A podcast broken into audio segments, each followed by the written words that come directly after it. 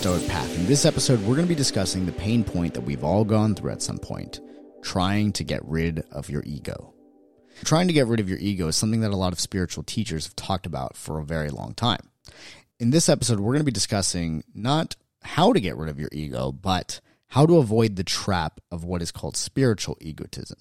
Because most of the time, this idea of getting rid of your ego is with the intention that this will somehow make you more spiritual. And this couldn't be further from the truth. So, in this episode, we're going to be discussing exactly why.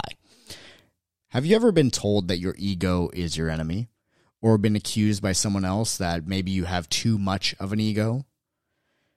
As we were saying before, there are many spiritual teachers through the years and throughout history, as well as influencers today who claim to be very spiritual online.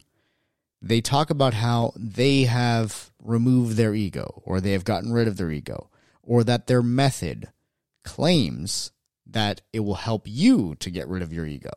And they use this to validate the efficacy of their teachings as well as their own significance in the perception of others. Now, this is something that brings up this concept of spiritual egotism, which is an attempt to use what is of a higher nature to fulfill the desires of that of a lower nature or of the self interested parts of you. In other words, the parts of you that are over invested in the concept of the ego and how you are perceived by the people around you. This is to think that you're somehow more spiritual or awakened than the other person because of what you practice spiritually speaking. And this is in itself self diminishing as anything spiritual, because if something is quote unquote spiritual, it is not focused on the individual interests or the ego.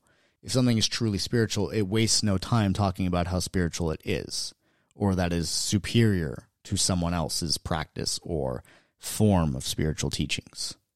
So, what we want to remember about the ego is that the ego is important and necessary in order to have an individual experience. You couldn't say, I've gotten rid of my ego without an ego. The word I would be a meaningless concept without the ego. The ego, or I, is merely measuring your individual conscious experience. It is about as real as the equator is to the earth. Now, the equator is real in the sense of having a way to divide the hemispheres of the earth and something that we all agree on via social institution but it doesn't physically exist as a line that we can see if you went to that part of the world. It's not like you would go to where the equator is and see this line that's spanning across the sky or the ground. The equator itself is a social idea that we have all agreed upon as a way of measuring the different hemispheres of the earth where one begins and where the other one ends. But it, again, doesn't physically exist. It's not like we can see it if we were there in person. Now, just because it is a social institution does not make it wrong or invalid or not real. It's still something very real, but we need to understand it for what it is.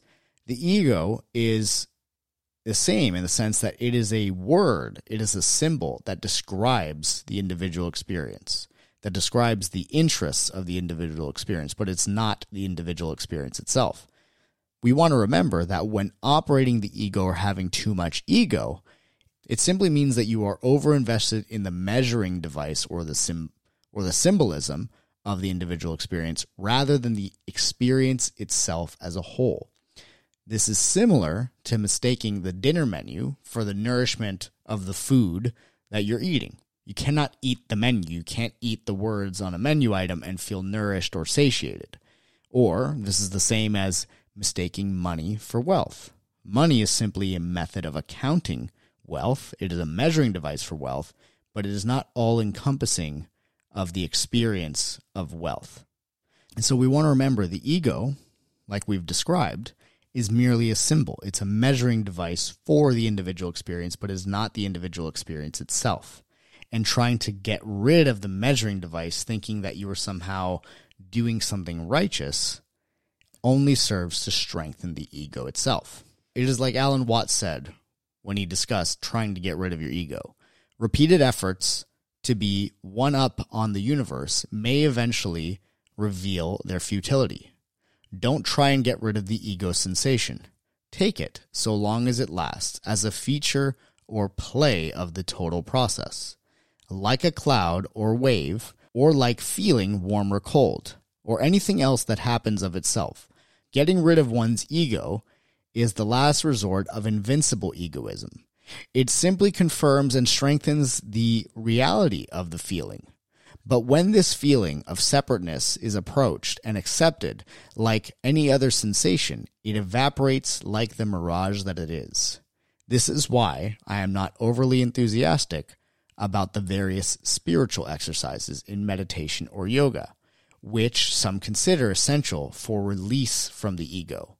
For when practiced in order to get some kind of spiritual illumination or awakening, they strengthen the fallacy that the ego can toss itself away by a tug on its own bootstraps. Alan Watts. So there's a lot here, but specifically in saying that those who tell you the ego is the enemy or that you need to get rid of your ego are basically speaking as irrationally as saying you need to get rid of your sense of smell. That doesn't make any sense. The ego is part of the experience. The ego is what gives you a human experience. It is how you know that you are listening to this podcast episode right now and not your brother or your mother or your sister. It is how that when you take a drink of water, you know to bring it up to your own mouth to take the sip of water rather than bring the glass of water up to the person next to you's mouth. It wouldn't make any sense. So we need the ego in order to have an individual experience, in order to know the difference between our individual path and the path of another person. Efforts to get rid of the ego only serve to strengthen the experience of the ego. Focus instead on being present and investing your focus into your experience in the here and now rather than the measuring device of your individual experience. Remember, it is a concept, it is a symbol, it is a social institution that we agree upon, but at the end of the day, it is not the experience itself. The ego is a sensation that is part of the whole process. The biggest ego trip is getting rid of your ego. And of course, the joke of it all is that your ego does not exist. Alan Watts. So remember, the ego is a measuring device or a symbolism of the individual experience, but it is not the individual experience itself. It's needed in order to perceive that sense of individuality. Keep this in mind. It exists in the sense that we agree on it and we use it as a symbol, but it is not inherent or automatic to our existence. What is, however, is the actual individual experience. The ego just points to it, it allows us to have it. So keep this in mind. Efforts to get rid of the ego only serve to strengthen the experience of the ego. Focus instead on being present and investing your focus into the experience of the here and now rather than the measuring of your individual experience.